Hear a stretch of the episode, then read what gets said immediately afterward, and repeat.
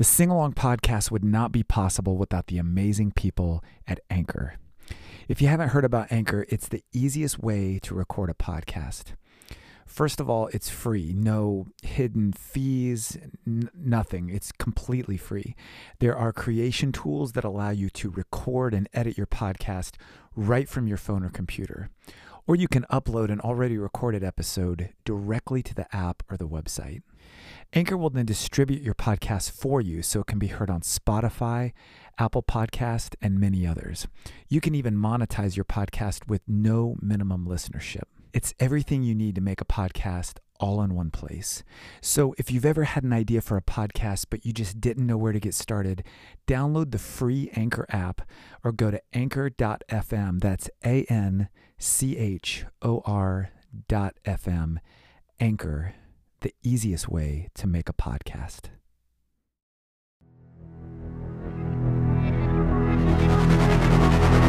If I were to write another melody, would you ever sing along? Hello, music lovers, songwriters. This is Casey from Second Echo, and welcome to the Sing Along Podcast. This week, I sat down with one of the most gifted storytelling songwriters that I've ever met, Mr. Adam Patterson of Adam Patterson and the Heavy Hearts. I met up with him and his guitarist Dylan at the Tap in Boulder City, and they discussed growing up in their home state of Alaska, uh, the unspoken rivalry between Alaska and Texas, and we even bonded over a very obscure reference that Adam made to Sandi Patty. And if you don't know who Sandi Patty is, go look her up and then have a good laugh when you see how far away she is from both Adam and I musically. So, anyway, let's get things rolling with one of the band's most quintessential tracks. Here's Adam Patterson and the Heavy Hearts with their song, To Hell with Texas.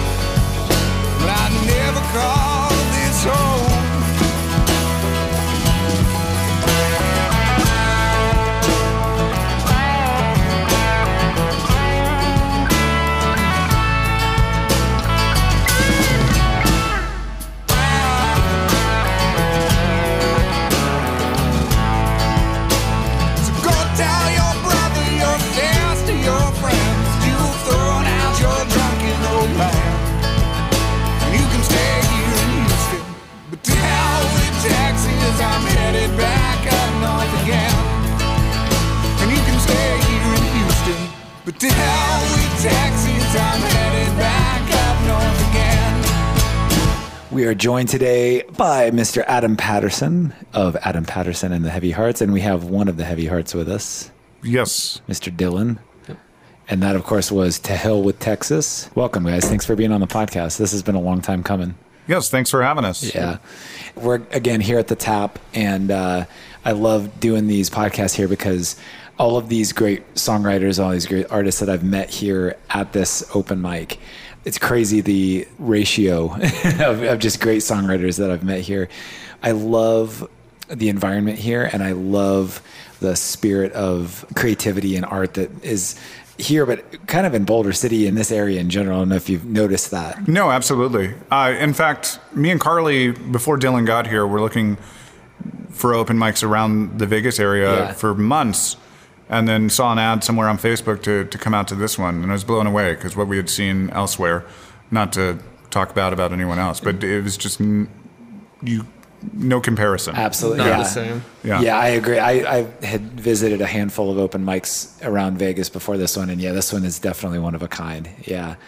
And so let's talk a little bit about To Hell with Texas, the song we just listened to. And the, the very first thing that stood out to me I'm supposed to feel sorry, but I'm not a man who regrets doing things he enjoys. That line is amazing. and I, I love that line because it's true. I don't know what that means, but it's just true. Yeah. you know, it's like, and so I, I wanted to ask you about that. Like on your phone, do you have tons of notes of just one liners where you're like, ooh, I got to use that somewhere? There's a few. okay. And in that particular song case, it wasn't that line. I um, I wanted to say "To hell with Texas" in a song. Right. Uh, yeah. and I'm from Alaska, and there's there's this unspoken rivalry between those two Yeah. places, and that's Is it why. unspoken though? I feel like it's spoken. well, I try and talk about it as much as possible. Yeah. Nobody from nobody from Texas knows it exists, but, Oh, so it's just mostly Alaska. Yeah, okay. pretty much. but that just uh, that line just came. I don't know. It worked its way in. there kind of worked somewhere. its Yeah. way. But you do kind of have certain lines or certain um, grudges or some certain things or certain things that you do want to work into songs that are obviously important to you. Sure. Yeah. I, I, you know, when it comes to to with Texas, I don't know important, but like, yeah, there's things that I think would be a good idea to put in a song that I That are significant to you, at Yes. least. Yeah, Yeah. absolutely. I actually wanted to ask you about the Alaska Texas thing because what's so funny about that, you said, well, is it spoken or is it unspoken? And when I met you the first time and you Mm-hmm. played that song, I was like, wait, what? what's the deal with Texas? You're like, oh, Alaska Texas feud. And I go, oh, I don't know anything about that. And so it's like one of those things where if you're not from either of one of those, and obviously if you're from Texas, you don't even know about it. so explain this feud so that those of us who are from the outside can understand what you're talking about. So we Alaskans, and Dylan here is Alaskan as well. Um, uh, we are a proud people, Yeah. um, and I think there's some jealousy as uh, Texans love to talk about how big their state is. This is really silly, by the way. Yes, um, and like Alaska is humongous. It's more than twice the size of Texas, and we have little Is it sayings that in Alaska. much, really? I didn't yeah. know. I knew it was bigger, but not. I It's didn't literally if like there's a saying like if you split Alaska in half, Texas would be the third biggest state. right. Wow. Yeah. Okay. And that is a common saying uh, in Alaska. That's a, so Alaskans are concerned with this. They want people to know. yeah. yeah. There a little bit of insecurity there, Um, Right. maybe.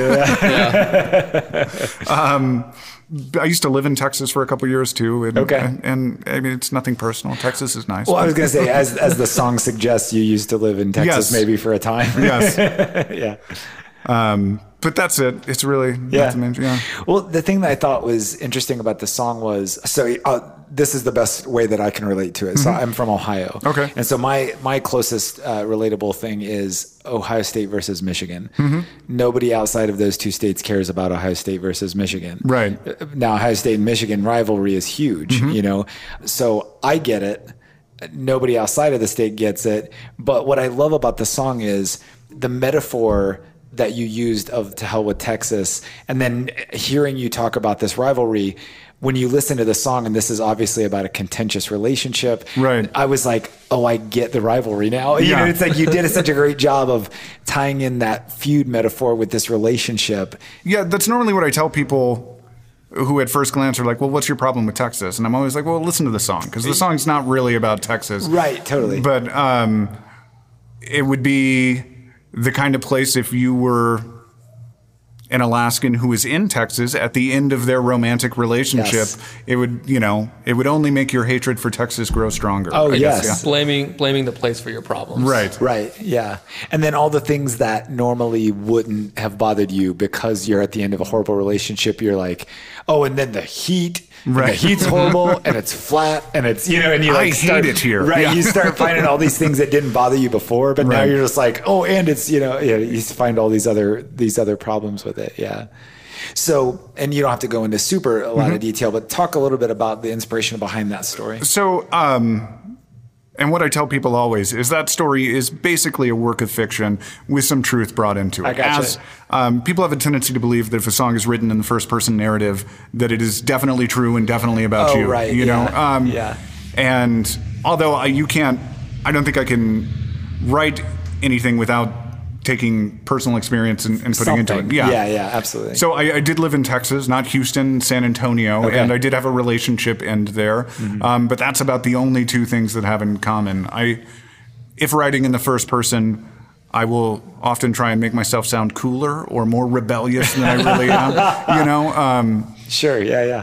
but I don't know if I answered your question. You correctly. did. Okay. Yes. Yeah. And and that actually leads me to the next thing I wanted to talk about because as I listen to your body of work, Mm-hmm. I hear a lot of uh, somebody who has been through some hard living, and you you do a wonderful job of painting a picture and. And you you kind of alluded to this in what you just said, but I wonder, as you write, T- talk about the difference between what you said about writing in an abstract way, Mm-hmm. where you you know, here's a character named Joe, or here's a character, and now, now I've created this fictional character, and I'm going to write this story about that. I very much have to write about things that are going on right now in my life, and it and it seems like you might do a little bit more abstract or a mixture. So t- maybe talk about that dynamic in your writing a little bit. So um, I think I definitely write with things going on in my life. I just may not know what I want to write about till I get started because I do uh, music and lyrics at roughly the same time, you know, uh, Okay. together. Yeah. That um, a a big part of it is is coming up with a phrase and working around it, basically. Okay. Uh, and so I will sacrifice truth for a better story every day of the week. Um, but Interesting. That's I'm not great. interested in making up a story completely. I guess if that if that makes sense. Absolutely. Yeah. No, that makes perfect sense. So when you say you work around the phrase, explain that what you mean by that. Well, I um, several times, I guess in, in the writing process, I'll, I'll start with a chord progression, um, and I don't know if that's going to be the verse, the chorus, Yeah. whatever. Yep. And I will play with syllables and do gibberish basically you know I- until until Yeah. there's a sentence there and so often i just will work around that line you know and, Yeah. and keep going and i may go back and re and re-edit and take out that line completely Yes. but that's a starting point Yeah. to do something with Well, and it's funny as I talk with and do more and more of these podcasts. It's mm-hmm. so funny to me how many people do the gibberish thing. Yeah. because I do. I did that, and I thought I was one of the only ones that did it. Because I will. I'll basically come up. Um, with uh, sometimes I'll write an entire song musically Right. and have no words and I'll scat my way through it and and it's the scatting that gives me like the vowel sounds Right. that where I, I want to end this line in an A or an E sound Right. and then and then I'll go back and fill in the words that way. It sounds like yours is kind of similar. very similar and at the same time you're finding a vocal melody to right. yeah Yes, exactly. Yeah. So you pull from experience, but what I like about what you said is you'll sacrifice truth for the story and that's where the abstract comes in a little bit. Right. Yeah, and I appreciate that cuz then that's where you take what is uh, just happening in your life and you make it a little bit more universal. Because I, I love the idea of stories and how certain songs like you have, where whether or not they happened and whether or not they're true, are not the same question. They're Right. not they're not the same thing at all. And I love that idea of saying sometimes it makes it more true to humanity as a whole when I can make it this great story that's relatable. sure absolutely Yeah. Having said that, I want to lead into this next song because this is one of those great storytelling songs that I was talking about. And it's very gut wrenching mm-hmm. and it's very just it's a little dark, but it's but it's an important story, I think. Yeah. And it's called The Ballad of Zachariah. And so I'd love to just take a few minutes. Let's we're gonna listen to it right now and then we're gonna come back and I'd like to talk with you about it. So here's Adam Patterson and the Heavy Hearts. This is the Ballad of Zachariah. drying out between two rivers just outside of town. Yeah, we live at the mercy of bridges and the price of oil by the barrel. Send a message to my dear mother that her eldest son has expired. Send another to my older brother to never return here alive.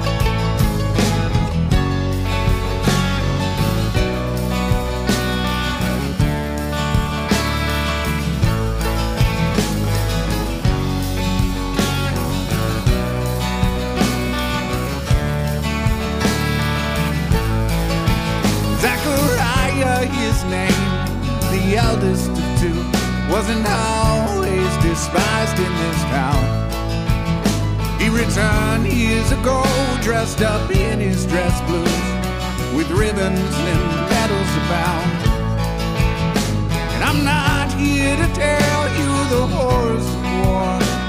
No, that's not my story to speak. My brother, he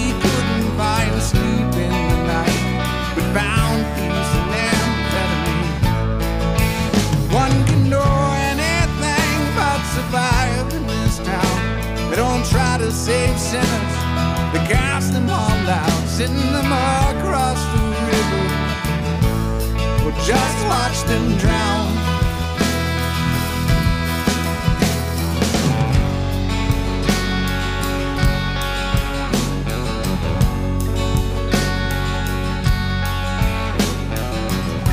Things usually are as they seem. And my brother sold all that he owned. As the fevers began and he'd sweat through his sheets, he resembled conclusions foregone. I try hard as I can not to misjudge a man who is desperate and down on his luck. But he stole from my mother, he stole from my friends. He's taken everything I've earned. The extent of his debts were the talk of this town. He owed money all over this state. Soon rumors of strange men lurking around, asking for my brother by name. So I sought them out in a tavern downtown, and I wooed them with bottom shelf gin. And not to be remiss, I made use of my pistol, and I settled my brother's sins. One can do anything but survive in this town. They don't try to save sinners, they cast them all out, send them across the river or just watch them drown.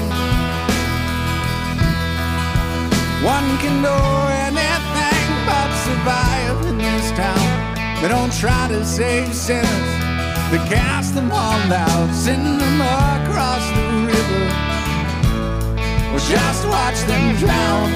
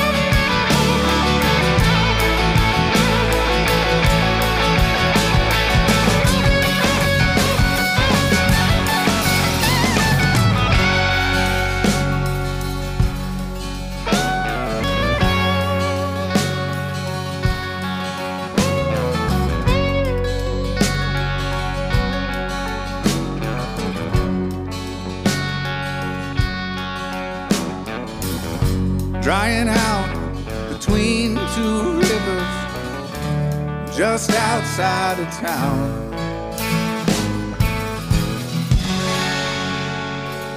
Every time I listen to that song, the best word that I can come up with to describe it is haunting. It stays with me. Like the story just seems like it needed to be told. Sure. You know, and so I would love for you to talk about it a little bit.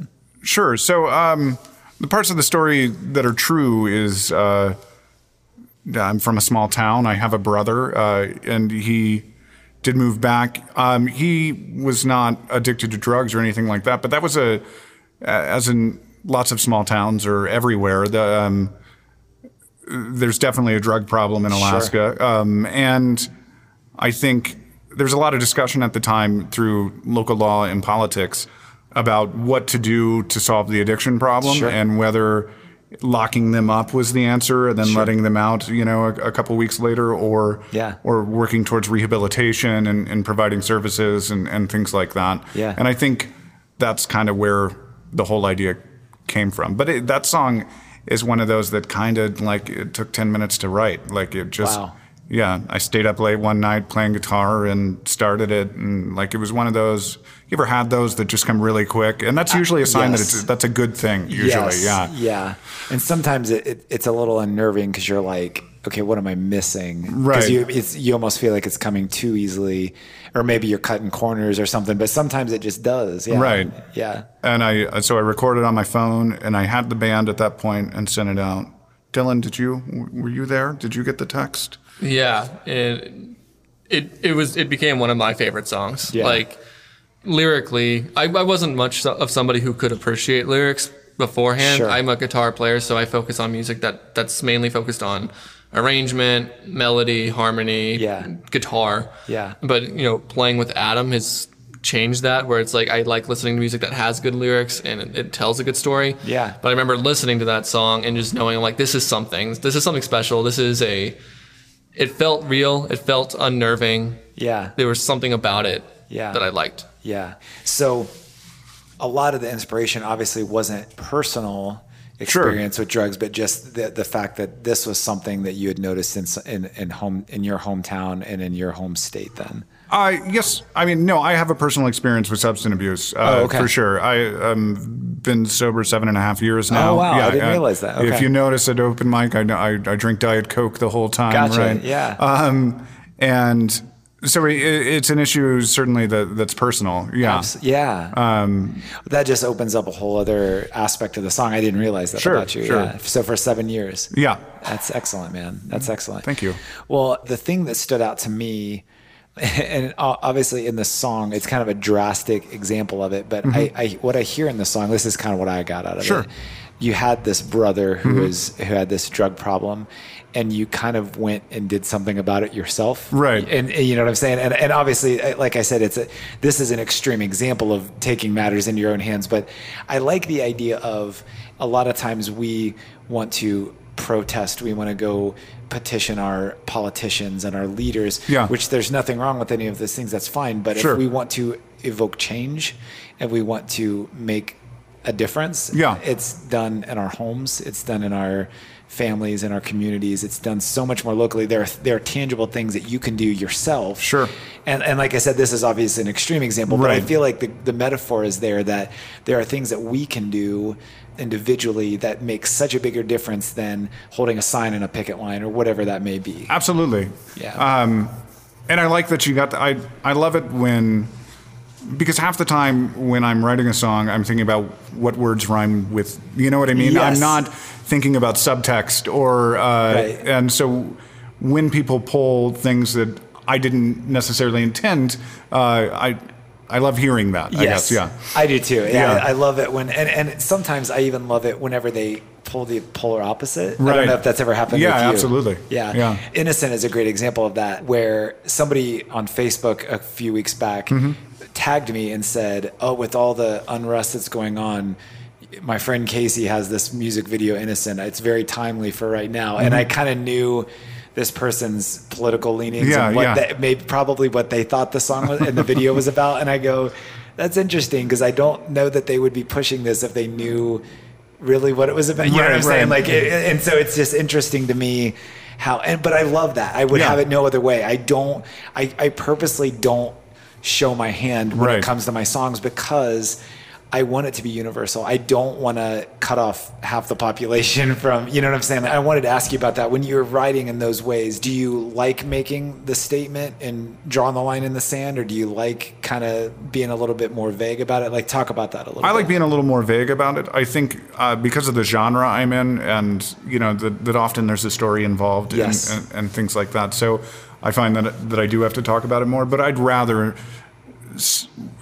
not ruin what that song may mean to someone. You know what I mean? Yes, yeah, I totally get it, and I'm the same way because I've had that same experience with a song that I just love, Right. And it kind of gets ruined when they when they start Yeah. not not when it's explained, but whenever they try to make it a cause or make it something. I'm like, oh man, You know? Absolutely. yeah, Yeah. So, um, Dylan, you were talking about this. I wanted to jump back to this a little bit about arranging because I really believe that half the battle sometimes in songwriting is you can have a great song, Adam. I'm, I'm sure as you know this, but when when the execution isn't there of getting that production, it really makes the song suffer. So talk a little bit about what is it to you guys that makes that timeless and classic production? Like, what are some elements with, um, that take it from just being a good song and make it something that kind of stands the test of time and, it, and isn't dated? Sure. You can start, Dylan, because I have no idea. Um, I don't know. For so like taking Ballad of Zachariah for an example.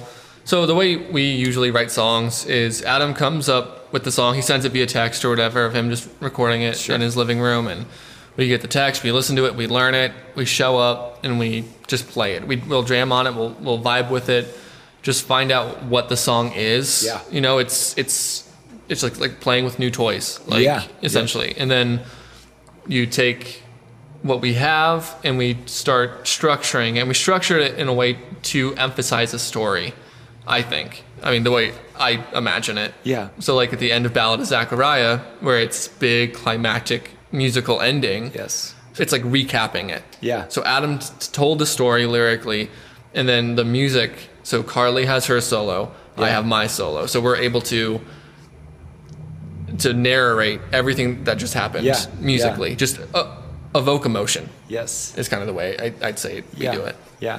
Well, and I, and I think some songs need to be right there to the point, and uh, quite frankly, some songs aren't interesting enough to be four and five minutes long. But however, a song like this, you get sucked into the story, and so you can kind of play with giving the instruments some room to breathe, giving Yeah. time for solos, give it because you're already so. It's like a movie. You're when you're into a, a good movie, you know. Sometimes you're like 90 minutes is enough for this one, you know. But then sometimes Yeah. you get two and three hour movies you're like but if the story's there you know you're sucked in and that's that's where you really take full advantage of those solos and the and the production on that side of it Exactly. We don't want to overstay our welcome when it comes Yes. to song length. Yes. It's like it. We we cut the fat. Like if, Yeah. if we've had songs where it's like this is going on way too long for whatever reason, Yep. and we will go back and edit it after three or four months of playing it. Yeah. Like the songs are constantly evolving until we we we are like okay with it. We're like this is we can do this. This is this is this is the story we want to tell Yeah. as a whole. yeah So. Yeah. what do you think adam Um, I think I misunderstood your question because I thought you were asking about like uh, the songs that are timeless, you know, that we as a society deem timeless. In other words, not my songs or our songs. Um, Well, I guess what I mean is, Yeah. I, I guess what I mean is, it, here's a good example. I have a song called "Wide Awake," and I felt so compelled and honored that I had written this song, and it was like. I can only ruin it if I don't capture the perfect production and recording. So, like, each of us as artists have a different opinion of what makes that. So, when you go into a studio, what are you looking for to capture the essence of what you've written to make sure that it that it's represented well? I think I, I don't think it's specific to song uh, necessarily, in, in my opinion, as, as far as strategy of how to best record this. I think uh, one thing I like about working with Dylan and Carly is um, we always try and do the song justice. What's the song about? I mean, everything from the bass line Yeah. to uh, singing it. And that's going to differ from song to song. I mean, Yeah. if your song's a dance song, uh, there are things that are going to be less important, you know, Yeah. uh, than bass and drums, basically. But yeah, yeah, yeah, yeah. Um, I love the the idea of allowing a song to kind of have a steeping period where you you uh, Dylan you kind of alluded to this the idea that you you guys have some time to live with it and allow it to mature and allow it to steep and become what it's going to become. But I feel like I also feel like there's a sweet spot. I feel like sometimes you can be with a song for too long and then you had it just about perfect at one point but then you've played it too long and you're like no we got to change this and this and this so I feel like there's kind of a sweet spot where you allow it to mature but then just like anything else if it hangs on the tree too long it's going to rot Sure. if that makes sense yeah, yeah, absolutely. I think uh, for us, we've always said, like, even songs we've recorded doesn't mean they're not subject to change. You Yes. know, uh, nothing's off limits. Right. But at the same time, once we we get an idea in a couple of months, and like, is this how we want to keep it? Yeah. And uh, in the beginning, I mean, we were making songs seven minutes long just to just to fill a two-hour set. you know? right, right, Um, yeah Usually, it just ended up like like Dylan take a solo here, Right. Like take Yeah. it, and it, it yeah.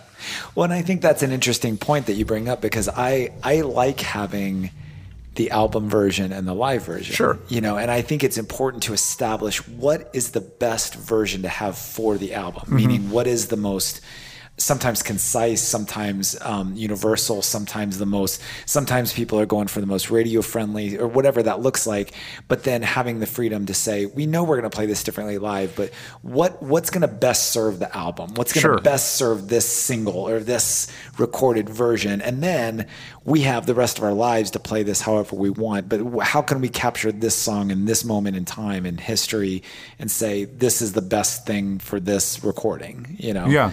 One Yeah. of my favorite artists, very very different from the Heavy Hearts, but uh, Alice Cooper. Yeah. If you listen to any of Alice Cooper's stuff and Love what Alice he does Cooper. live, Yeah. it's completely different. Yes. He he allows his guitar players to do whatever they want to do. Yeah. Like he's got three guitar players now, but like going if you listen to 18, he's got so many different versions of 18. Right. Where it's like you got the studio version with the harmonica. There's the first live version where it's just a huge piano solo, and then the modern versions, which are just guitar harmonies. It's Yeah. one of those things where he will always constantly evolve, and Yeah. I think that's any sort of music should be subject to change. Yes. Yeah. I think uh, what I find, what I get most nervous about before going to record, and it's especially true on uh, the songs that are more rockers, I guess, is Mm-hmm. how do you capture the energy in a studio, which is very Yes. difficult. Uh, Yes, and it can be. Yes. If you're in front of an audience who's who's digging your music, Yeah. you know that there's a lot of things going on that you can't recreate in front of a microphone. Yes. And some nerdy guy with a laptop. Yeah, or not you. I just Yeah, I, realized saw, I saw you. I saw you looking straight at me. not what I meant. No, that's a great point, and and I and I know that the one thing I really struggle with is at times knowing the difference between a perfect take and the right take, Hmm. and that is such a struggle for me because I will sing something and I'm, and he's Adam's pointing at Dylan, Yeah, that's true. because I I will I will I will sit there and go, man, that is note for note perfect, but my heart wasn't in it, or just I didn't capture. You know what I'm saying? And then I'll record another take, and I'm like. Well, man, that's got a ton of energy, but I'm flat there, you know. And so it's like trying Yeah. to find, and so then you try until and and and trying to find that that happy balance between capturing the energy, having it sound professional, having it sound. And I so wish sometimes I had somebody in in the booth, you know, in another room going, "That's the one, keep it." No, no, no, I don't care. That's the one, keep it. And just Yeah. like Yep. almost to veto you, you know. Uh, I got a perfect example of Okay. that very thing. Uh, when we recorded To Hell with Texas, Yeah. um, during the intro, Dylan was playing his leads, and I don't know what he did, but I loved it. And Yeah. um, it was an accident. He played sour notes, I believe. Yeah, it was like it was like it was just And he's like, "Oh, we got to change that." And I was so I, I eventually because it was the first thing we ever recorded. Didn't want, and it was the first time he recorded Yeah. ever. No, didn't want him to have true. something on that's there. That's not true. I had recorded before. Well, that's what you told me. well, that's what you remember. he, he was adamant, but like I really wish we I loved that there were sour notes in the intro just a little bit. Like I, I don't know, I loved the way it sounded. I thought it captured Yeah. the song perfectly. Um, and a little bit of the conflict and the tension. a It's- little bit. exactly, yeah. Yep. Yeah. And it worked. I was wrong. I mean, that's the thing. Is like I'm I'm a perfectionist when it comes to what I want to do and what I want to play, and I will sit there and play something over and over and over again until it's right. And that just in turn, it just gets me frustrated, and I'm not Yeah. able to do it. Like it just Right. it makes me mess up even more and more and more. Yeah. So it's like at some point, it's like okay, we got to go back. Look, what was where were you at your best mentally? Right. Yeah. And that's where the best take's gonna be. Yeah, and it's almost like a law of diminishing returns a little bit. Yes, it's like the, yeah. the longer you do it, you know, there's a, there's going to be at some point where you're like everything after this is going to be garbage, and so you got either have to stop and reset or and change your mentality. And I and I find that so much recording vocals, especially, Mm-hmm. is I don't know Adam if you can relate to this, but I find it's, it's it has less to do with me focusing on my vocal placement and whether I'm sharp or flat, but it's it's a here in my heart kind Right. of focus like what do these words mean to me and then as soon as I do that it's so much better when I can kind of refocus my attention to that. Sure. Yeah. The more the more I get lost in, am I doing this right? Am I capturing the right energy? Um, you know, am I trying too hard? Am I too breathy? With- Then, Yeah. you know, every take after that uh, suffers. I It's guess. garbage. Where- yeah, yeah, yeah, yeah, absolutely. Yeah. And then you go back to remembering where you were when you wrote that line or remembering that night that was the impetus for that chorus or whatever Right. that whatever that instance is. Yeah. I, I've noticed as I listen to your body of work, in my opinion, you have a really good batting average of just having really good quality songs. Thank And- you. yeah. And is that because you just have a good batting average or do you throw a lot of stuff away? Is it that you kind of let the cream rise to the top and you write a lot of garbage that never sees the light of day? Or how does your editing process work? I normally don't finish garbage, um, but I'll, Right. I'll write it down, and that goes against all writing advice ever. to just just uh, keep yes, going, yeah, and you can yeah. add it later. Um, I I write fewer songs, that's for sure. I'm not I'm not putting out a song a day, a song a week, and I just went through a year of block, which Yeah. uh, is just insecurity from everything I've researched. Uh, Yeah, yeah. I was just talking with Michael about this in his episode. Uh, I used to live in Nashville, and I, I knew guys that were trying to pitch country tunes to country artists. It's Yeah. like you need to write a song a day. You got to churn them out because the likelihood of you landing a song is one in a thousand or whatever. So if you write 365 songs a year, you know, and I'm just like. I couldn't do it. Like No. I just, I'm not. I'm, I'm like you. I, I can't finish crap, and if I know it's crap, I'm not going to finish it. Right. And, yeah. And I'd like I can't write a song about big trucks. You know, I, I Right, um, yeah, I, I, yeah. I wish I could sometimes, but I, Yeah. for the most part, I'm glad I don't. Yeah. Um, so I, I put a lot of thought into it uh, when I'm writing it, at least. And then what I found, though, luckily, is working with other people. Um, is that there are songs that like, oh man, I don't know about this, but I bring to Dylan and Carly, and then I'm like, oh, this song's awesome. Once you add, you know, instruments and vocal harmonies, and like, okay, Once they put their fingerprint on right, it. yeah. absolutely, Yeah. and how much they can change the sound of a song for the better. Yeah. uh, it's pretty impressive.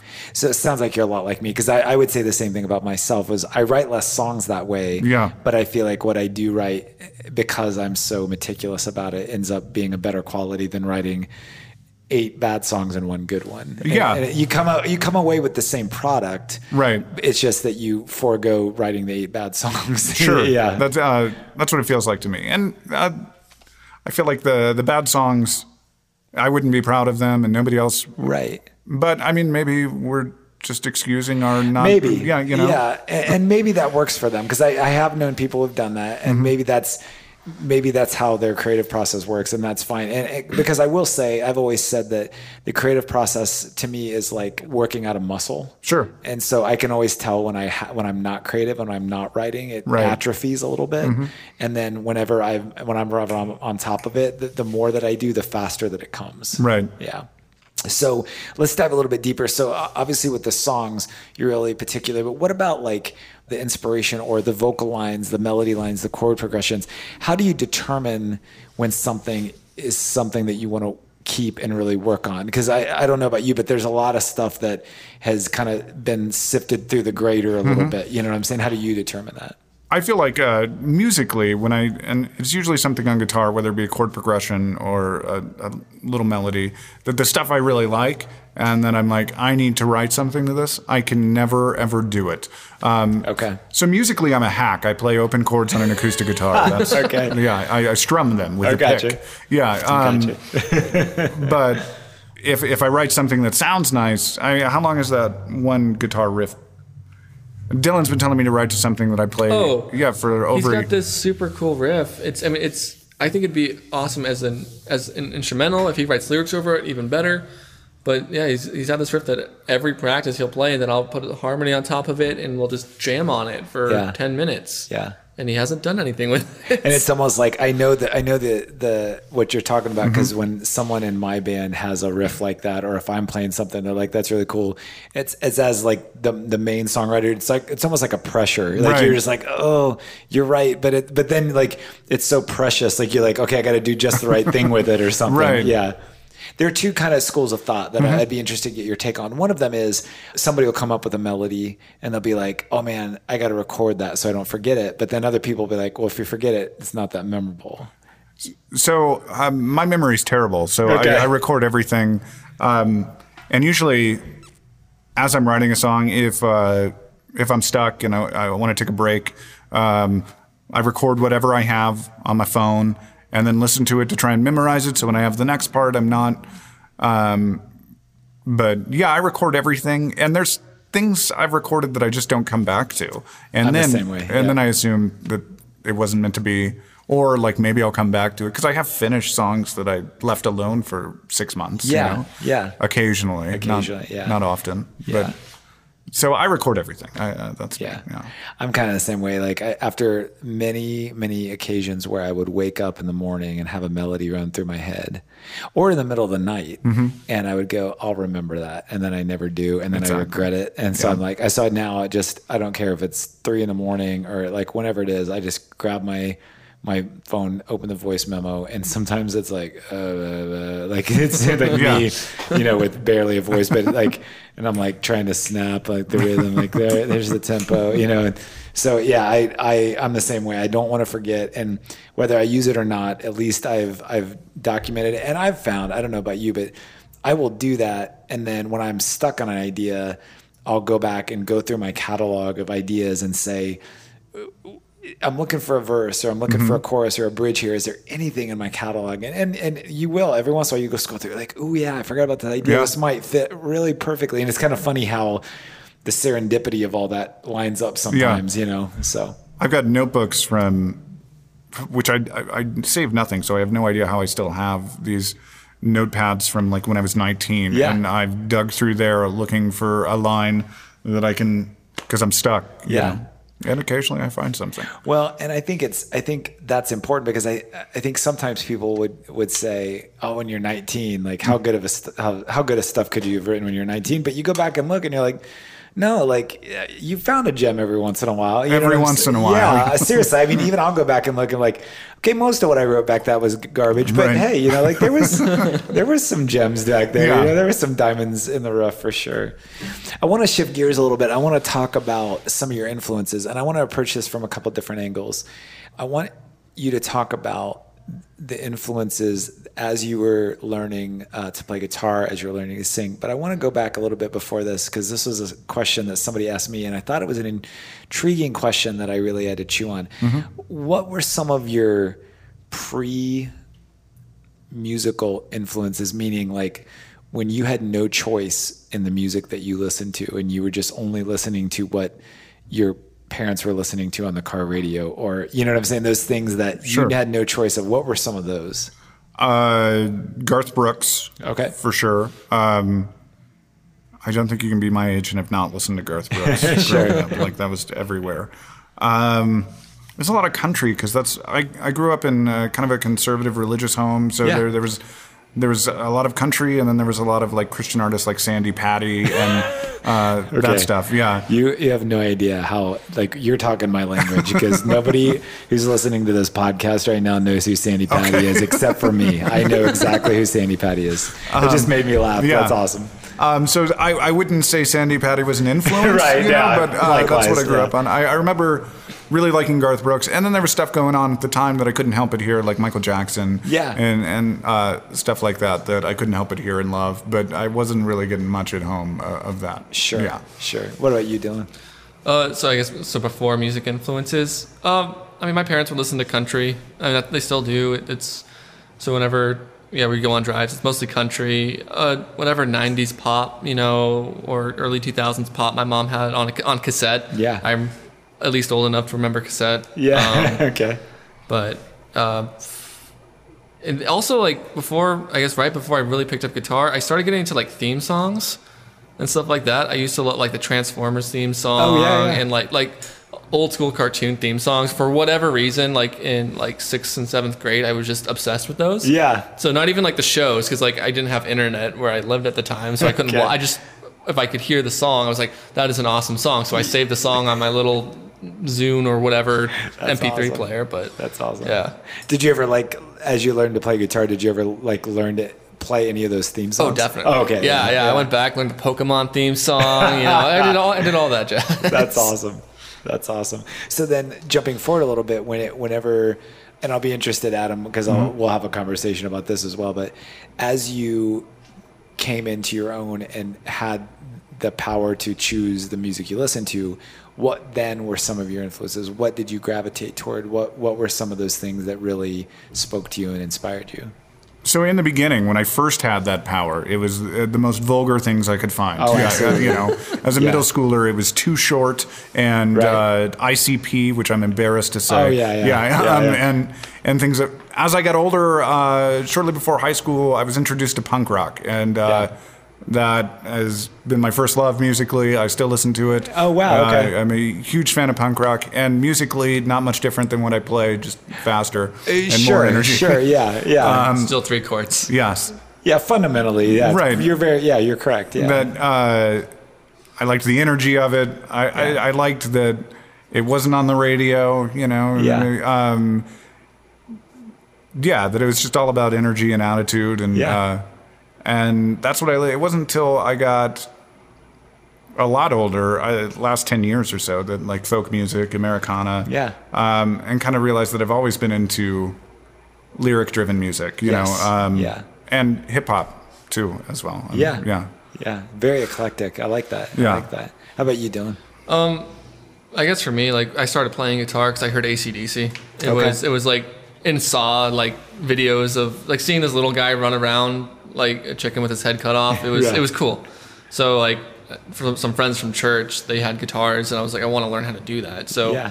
they taught me a couple chords, and then for that Christmas that year, eighth grade, I was given a guitar for Christmas, and uh, Yeah. just kind of went from there. So like a lot of classic rock I grew up on. Uh, I nowadays I listen to a lot of more underground rock stuff, underground rock, quote unquote. Like I mean stuff like Goodbye June, uh, Nick Perry and the Undergr- Underground Thieves, uh, Greta Van Fleet. I really love. They're not underground, but you know. Yeah, So I, I like modern takes on classic sound. Yes. I guess is probably Yeah. what I There's should say. There's a lot say. of those lately. It seems Yeah, like. Yeah, I think yeah. it's it's kind of making a resurgence, and it's it's that's more of what I've been listening to and what's been influencing my playing lately. Yeah, yeah.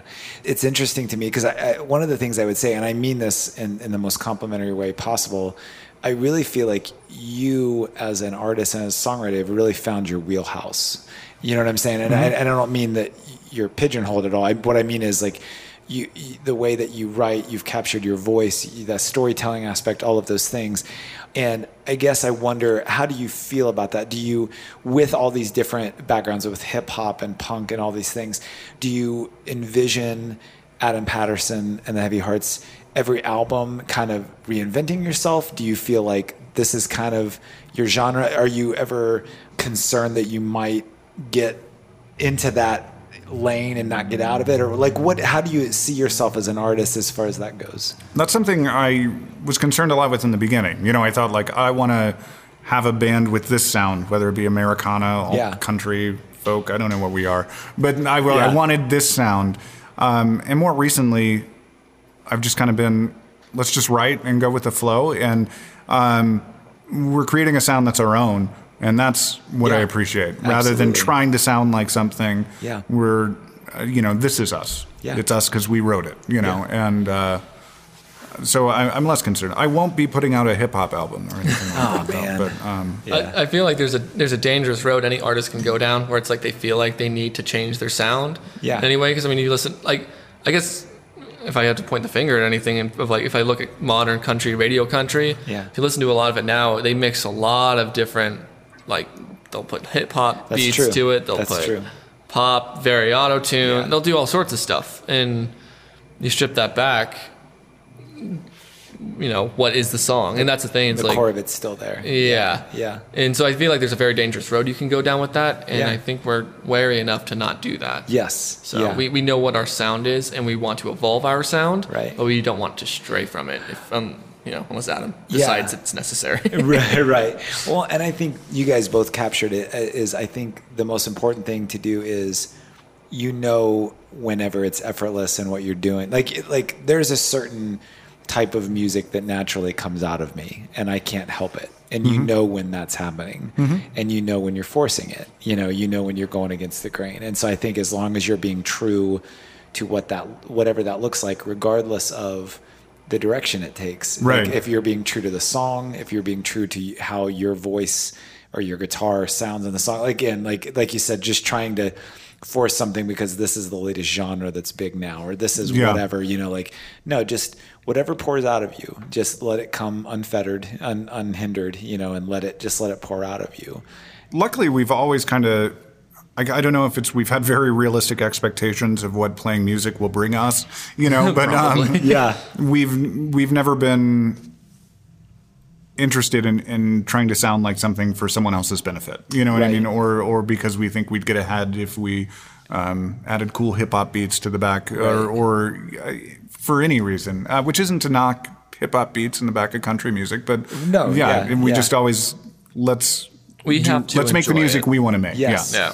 Yeah. If, if we enjoy it, we would hope other people would enjoy it. Yeah. I think it's a better way to, is a, a good way to put it. Sure. Right. And once you make a connection with your fans, then it's then you know the things that they're looking for. And so it's it's kind of like you share those same sensibilities. So it's like, okay, then if these fans we relate to them, then if it sounds good to us, we're hoping that those same sensibilities are it's gonna sound good to them as well. Yes. Right. Yeah.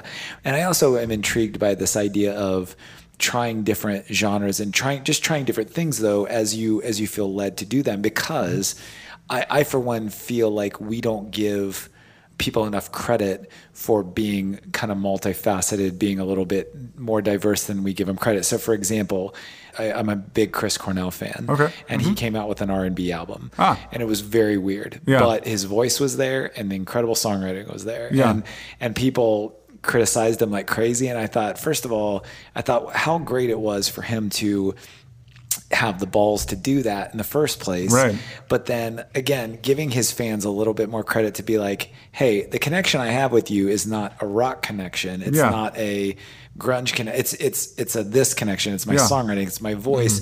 Now go on this journey with me. And I think more people are willing to do that um, than we give credit for sometimes. Absolutely. Yeah. And I understand the- the need of an artist to want to do something different. Like Sure, I, I can't yeah. imagine uh, some of the classic rock bands playing the same songs for oh yes. 30 years. Yeah. you know David what I Lee mean? Roth did a jazz album. Like, Right. Didn't Chris Right. Cornell do a lovely acoustic album too? Oh, yeah, he- I remember like a beautiful acoustic Yes. album. Yeah. Yes, he did. Yep. It's yeah, it's if if you have a musical drive to do something, definitely do it. It's it's I think there's a difference of doing what you're passionate about and what you feel the need to do Yeah. versus doing it because it it'll boost your numbers. Right. You know what I mean? Right. So like Yeah. like like what Adam was saying, let's add a hip hop beat because that's what the kids are listening to these days, kind of thing. So yeah, but rather than this is what serves a song. If that's what serves a song, and that's what's going to be Yeah. the best, yeah, And so, so like, yeah, if an artist does go out Yeah. and, and do their own thing for a minute, I think it's cool. I think it's interesting and it's cool because I have multiple backgrounds. I was in jazz band, so it's like Yeah. I like some funk stuff and, and instrumental, you know, outside of all the classic rock stuff uh, that I grew up on. Like, it's I have influences everywhere, as I'm sure every musician does. Yeah. you know, and I feel like musicians are really the ones that can understand that. Yeah. outside of just you know everyday fans. yeah, yep. So I want to touch on one final question for you guys, and it stems from a couple of different things, but mostly I've I've heard both of you reference this in the course of our conversation, and it has to do with some of your background and um, because it's intriguing to me the idea of where creativity and where inspiration come from. I've heard both of you reference uh, religion, church, some upbringing there, and and and it's interesting because I have a similar background, and I personally can't help but think that whatever creativity wells up inside me is outside of me. It it comes from outside of me, and whether you want to call it God or divine or inspiration or nature, whatever that is. That's kind of where I'm at with it. And I'd be Mm-hmm. interested to hear where does your inspiration come from? And I don't mean from a sunset or I- what I mean is, is it, is it in your blood? Were you born with it? Where, in, where do you think your inspiration comes from? I, if I'm being completely honest, I have no idea. Um, and That's a good answer.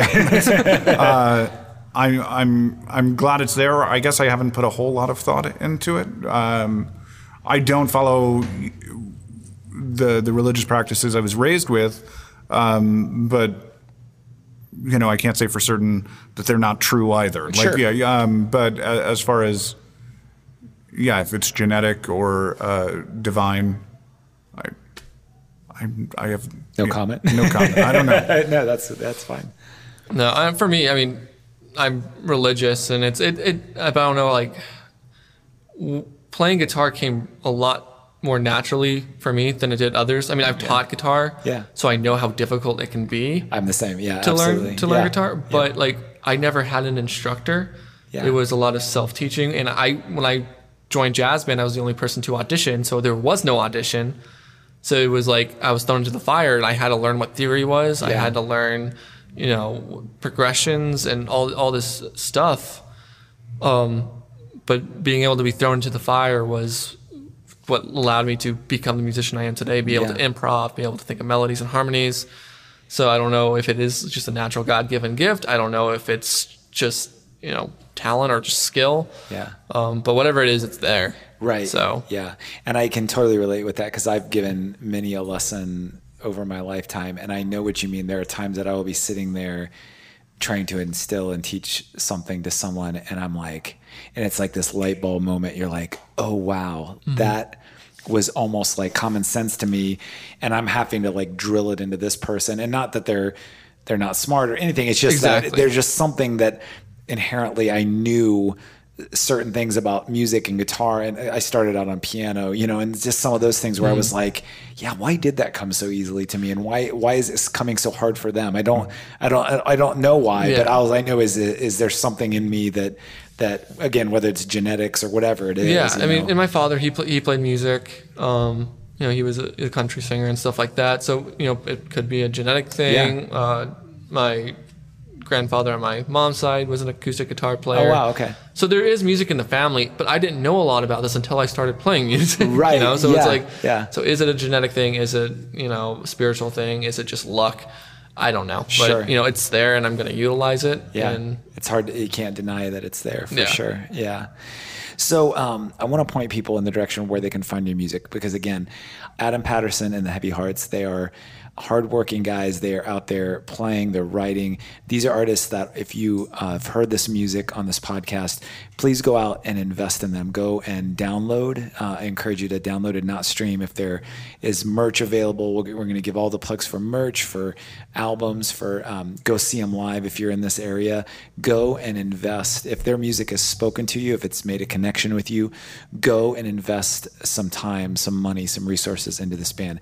Give us your plugs. Where is where can we find your music? So um, our music is on all the streaming sites and download uh, iTunes, Spotify, all the others. And it's all just Adam Patterson and the Heavy Hearts. Adam Patterson and the Heavy Hearts. Um, most of our news, and we should have merch up soon through our Facebook page, um, and we'll have links in Instagram soon enough, which is apthh underscore nine oh seven, which is the hardest Instagram handle. Just look up Adam Patterson and the Heavy Hearts, and you'll find it. It's It'll I mean up, on yeah. Instagram, like it'll it'll shorten it for you. Yeah. So Instagram and Facebook are the big ones. Yeah. Mainly, for yes. Yeah, absolutely.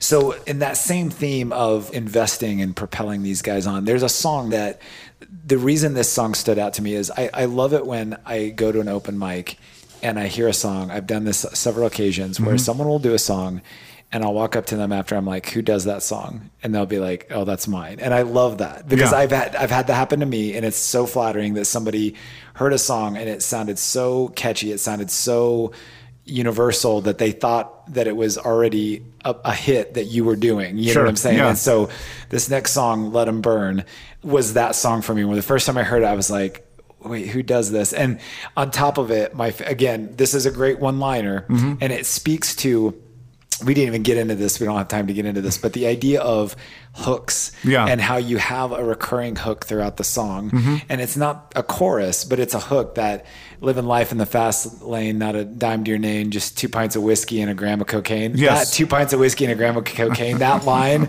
I, I was just like, every time I hear it, I'm like, I'm jealous. I wish I had written that line because it's a hook that you just you repeat a few times in the, throughout the song, and it makes the it just makes the song stand out, and Yeah. I love it. Yeah, talk about "Let 'Em Burn" a little bit. Let 'Em Burn is a early song in this project. Uh, Yeah. it's, yeah, it's one of the older ones. We just haven't had a chance to have the right recording of it yet Yeah. to release. Um, it's basically about leaving a small town and going to the big city, and I think uh, in someone else's expectations of, of what they're going to do in the big city. We're from a small town. Yeah. It's a it is a recurring theme in growing up in small town America. Yes, I think. Yeah, and maybe possibly burning some bridges in the process. right, Yeah. and how you feel about where you come from Yes. while you're headed to the to the big city. I yeah, 100% relate with. Absolutely. This song, as you said, hasn't been recorded yet, Mm-hmm. at least not in its final version. So I want to use this as a motivator to our listeners as they hear this song. This one, I think, is some of the best stuff you've done, and it's not even released yet. So I want to encourage people go out, invest in this band, so they can continue to put out this music, and that they can continue to write and record and play, and hopefully put out this music that continues to speak uh, to our listeners. So right now we're going to hear Adam Patterson perform an acoustic version of "Let 'Em Burn."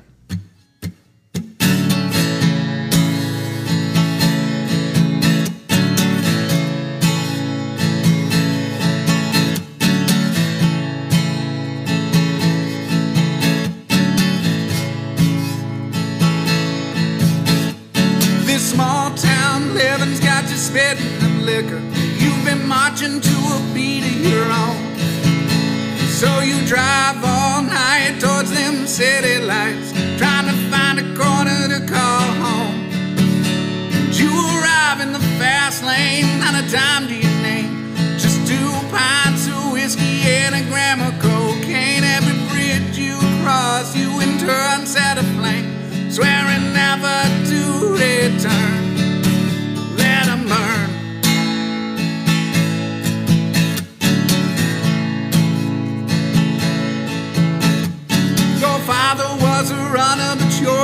Single mother. She cursed your name since the day you arrived. You gave your heart to the Lord, but was flat out ignored. We sent you running to the other side. By their fruits you will know them from that narrative. You're just another burnt out, addicted fool on the run. Where you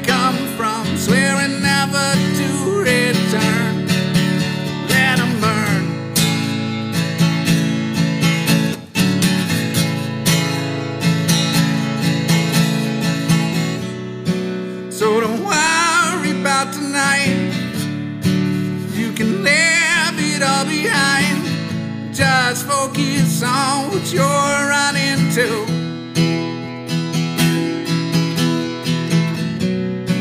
And your day may never come. There's no change in where you're from. Just put some distance between you. Yeah, you've given them everything they deserve. Let 'em burn.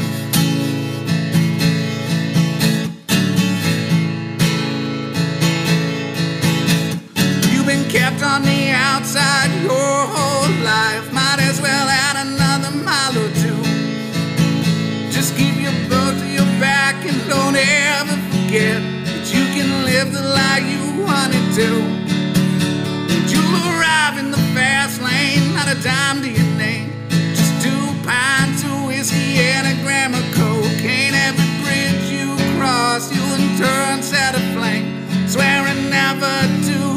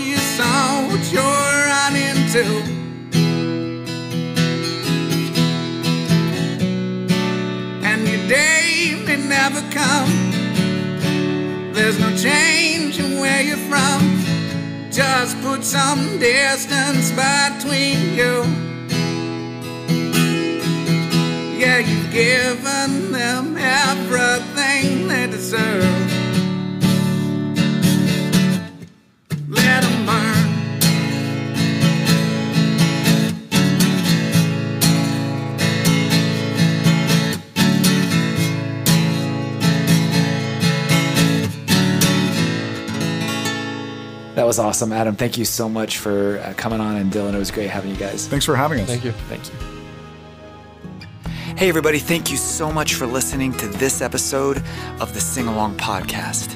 And if you haven't done so already, be sure to click that subscribe button and then share this podcast with other music lovers and songwriters. If you'd like to submit a song or another artist, you can email me at singalongpodcast at gmail.com. Again, that's singalongpodcast at gmail.com. We'll be back next week with another brand new episode. But until then, this is Casey from Second Echo saying, Don't be afraid to write a new melody. And don't ever forget, when you find one, to sing along.